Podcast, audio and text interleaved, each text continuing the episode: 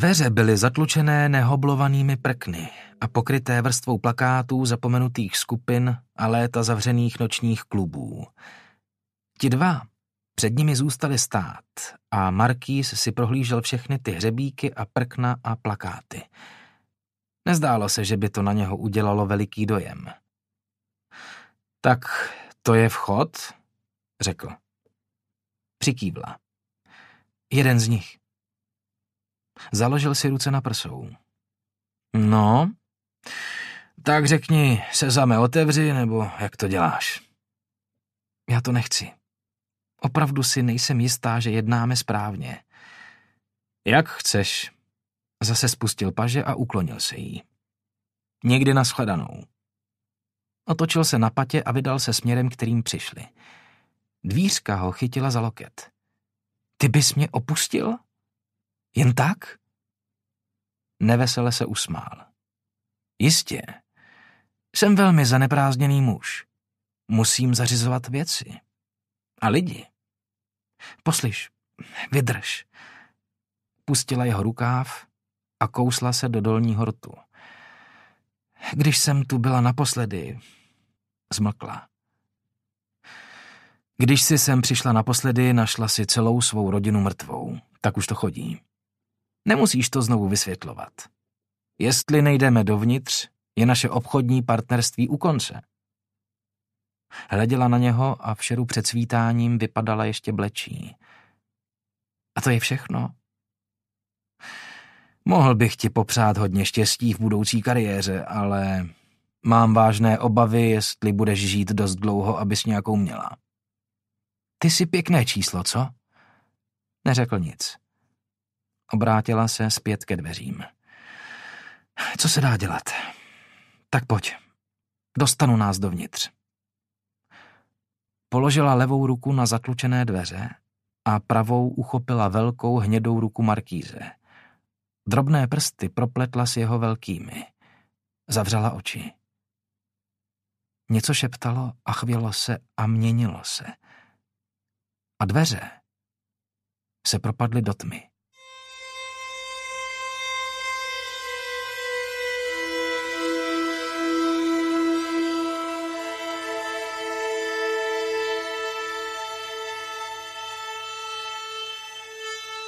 Ta vzpomínka byla čerstvá, jen několik dní stará. Dvířka běžela domem bez dveří a volala.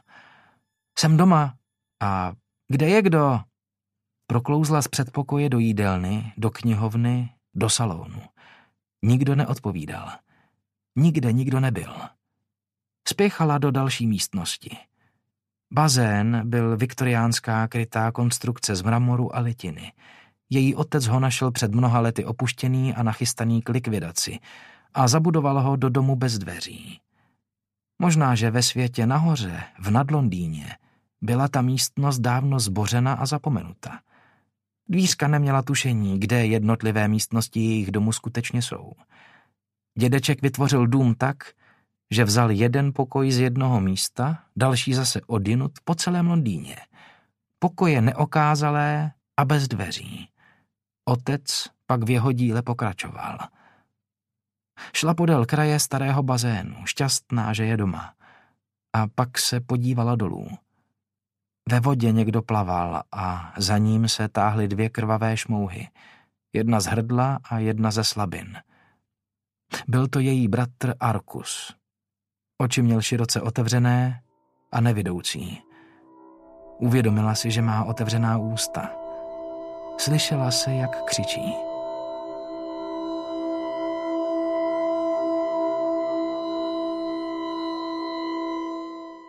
To bolelo, řekl Markýz. Třel si čelo a kroutil hlavou na krku, jako by chtěl uvolnit náhlou křeč. Vzpomínky, vysvětlila mu. Jsou vtisknuté do zdí. Zvedl obočí. Mohla si mě varovat. Jo, řekla. To je pravda. Byli v obrovském bílém pokoji. Všechny stěny byly pokryté obrazy. Na každém obraze byl jiný pokoj. Zajímavý dekor, poznamenal Markýz. Tohle je vstupní hala. Odtud můžeme jít do kterékoliv místnosti v domě. Všechny jsou propojeny. Kde jsou umístěny ostatní pokoje?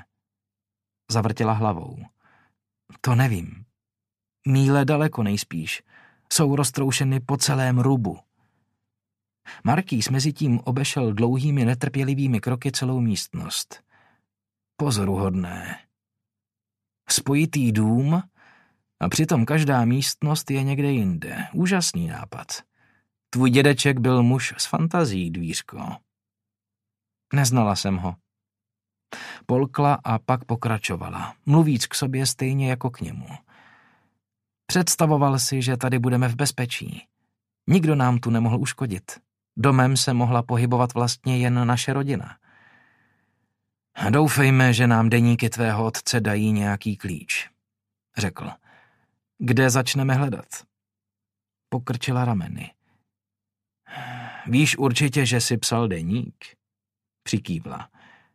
Vždycky šel do své pracovny a zablokoval všechna propojení, dokud neskončil s diktováním. No, tak začneme v pracovně. Ale tam už jsem se dívala, opravdu. Dívala jsem se tam. Když jsem odklízela tělo. A pak se rozplakala, tichými, usedavými vzliky, které zněly, jako by je někdo rval z jejího těla.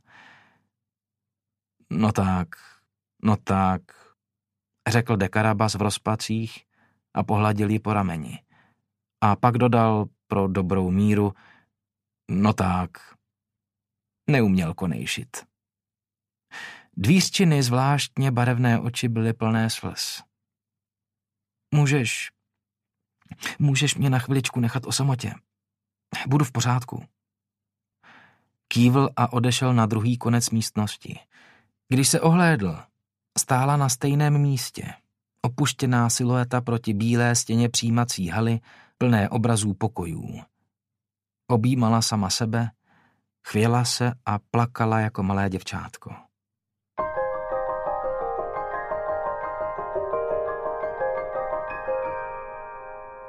Richard byl pořád ještě naštvaný, že přišel o tašku. Lord Krysomluvčí byl úplně klidný. Drze prohlásil, že Krysa, sir dlouho ocasí, neřekl ani slovo o tom, že by měl dostat zpět své věci, jen že ho mají vzít na trh. Pak oznámil Anastázii, že toho z horního světa povede ona. A ano, je to rozkaz. A aby přestala fňukat a hodila sebou. A také sdělil Richardovi, že jestli ho on, Lord Krysomluvčí, ještě jednou potká, bude on, Richard, v pořádném maléru – Znovu opakoval, že Richard ani neví, jakou měl kliku a aniž vzal na vědomí Richardovi prozby, aby mu vrátili věci nebo alespoň peněženku, vyvedl je za dveře a zamkl za nimi. Richard a Anastázie společně vyrazili do tmy. Nesla improvizovanou lampu vyrobenou ze svíčky, plechovky, kousku drátu a staré láhve od limonády. Richarda překvapilo, jak rychle si jeho oči přivykly na šero – Připadalo mu, že procházejí řadou podzemních sklepení. Někdy měl pocit, jako by v odlehlých koutech klenutí zahlédl pohyb. Ale ať už to byl člověk nebo krysy nebo něco jiného, vždycky to zmizelo, než k tomu místu došli. Když se o tom pohybu pokusil mluvit s Anastázií, jen sykla, aby byl potichu. Na obličeji ucítil studený průvan. Krysí dívka bez varování dřepla. Položila lampu a začala ze všech sil škubat a trhat kovovou mříží ve zdi. Ta se prudce otevřela a dívka ztratila rovnováhu a upadla. Naznačila Richardovi, aby šel dál. Přikrčil se a protáhl se otvorem. Kousek za ním podlaha končila. Promiň, zašeptal. Ale tady je díra. Není hluboká, ujistila ho. Klidně jdi dál. Zavřela za sebou mříž. Byla teď nepříjemně blízko. Na, řekla. Dala mu do ruky lampičku a sešplhala do tmy. Tak, nic to není. Obličej měla asi metr pod Richardovýma klátícíma se nohama. Ukáž, podej mi lampu. Sehnul se k ní, musela vyskočit, aby na lampu dosáhla. No tak, šeptala. Pojď přece. Přelezl přes okraje jámy, chvíli tam vysel a pak se pustil. Dopadl rukama i nohama do měkké, bahnité hlíny. Otřel si ruce o svetr. O několik metrů vpředu už Anastázie otvírala další dveře. Prošli jimi a dívka je zase zavřela. Teď už můžeme mluvit, řekla. Ne nahlas, ale můžeme, jestli chceš. Dík, řekl Richard. Nenapadlo ho, co říct. Tak... Mm, ty jsi krysa, že? Zachychotala se jako japonka a přitom si dlaní zakryla ústa. Takovou kliku nemám. Škoda. Ne, já jsem krysomluvčí. My s krysami mluvíme. Jak? Jako, že si povídáte? Ale ne, děláme pro ně. Chápej. A tón jejího hlasu naznačoval, že bez pomoci by něco takového Richarda nikdy nenapadlo. Jsou věci, které krysy nedovedou dělat, víš? Rozumíš, nemají prsty a palce a tak. Počkej. Přitiskla ho nečekaně ke stěně a špinavou dlaní mu zakryla ústa. Pak sfoukla svíčku. Nic se nedělo. Pak uslyšel vzdálené hlasy. Čekali, ponořeni v temnotě a chladu. Richard se roztřásl. Lidé prošli kolem nich. Tiše mezi sebou mluvili. Když zvuky zanikly v dálce, sundala Anastázie Richardovi ruku z úst, znovu zapálila svíčku a pokračovali v cestě. Kdo to byl? zeptal se Richard. Pokrčila rameny. To je Fuk. Tak proč si myslíš, že by nás neradi viděli? Trochu smutně se na něho podívala, jako matka, když se snaží vysvětlit dítěti, že ano, tenhle plamen také pálí, všechny plameny pálí. Věř mamince, prosím tě. Pojď, neodpověděla. Znám zkratku. Můžeme to vzít přes nad Londýn. Vyšli nahoru po několika kamenných schodech a dívka strčila do dalších dveří. Prošli a dveře za nimi zaklaply. Richard se zmateně rozhlédl. Stáli na nábřeží Temže. Na tom několik kilometrů dlouhém chodníku, který za královny Viktorie vydláždili podél severního břehu řeky. Přikryli jím odvodňovací síť a nově vybudovanou trasu podzemní dráhy a zároveň zlikvidovali páchnoucí bažiny, které po 500 let zahnívaly kolem Temže. Dosud byla noc, nebo možná už zase byla noc. Nevěděl, jak dlouho chodili tam dole ve tmě. Měsíc nesvítil, ale obloha byla posypaná jasnými a jiskřivými podzimními hvězdami. Svítily i pouliční lampy a světla v domech a na mostech. Vypadaly jako hvězdy připoutané k zemi a odrážely se ve vodě temže. Pohádková země, pomyslel si Richard. Anastázie sfoukla svíčku. Richard se ujišťoval. Víš jistě, že jdeme správně? Jo, odpověděla. Docela jistě. Kousek před nimi byla dřevěná lavička. Richardovi v té chvíli připadala jako nejžádoucnější věc, jakou kdy viděl. Můžeme si na chvíli sednout? Pokrčila rameny. Sedli si každý na jeden konec. V pátek, řekl Richard. Jsem měl dobrou práci u jedné z nejlepších firm pro finanční analýzy v Londýně. Co je to finanční anato? Hmm, je to taková práce. Přikývla spokojená s vysvětlením. Brima. A? Jen mě to tak napadlo. Včera bylo to, jako bych už neexistoval pro nikoho tady nahoře. Protože neexistuješ, vysvětlila mu Anastázie.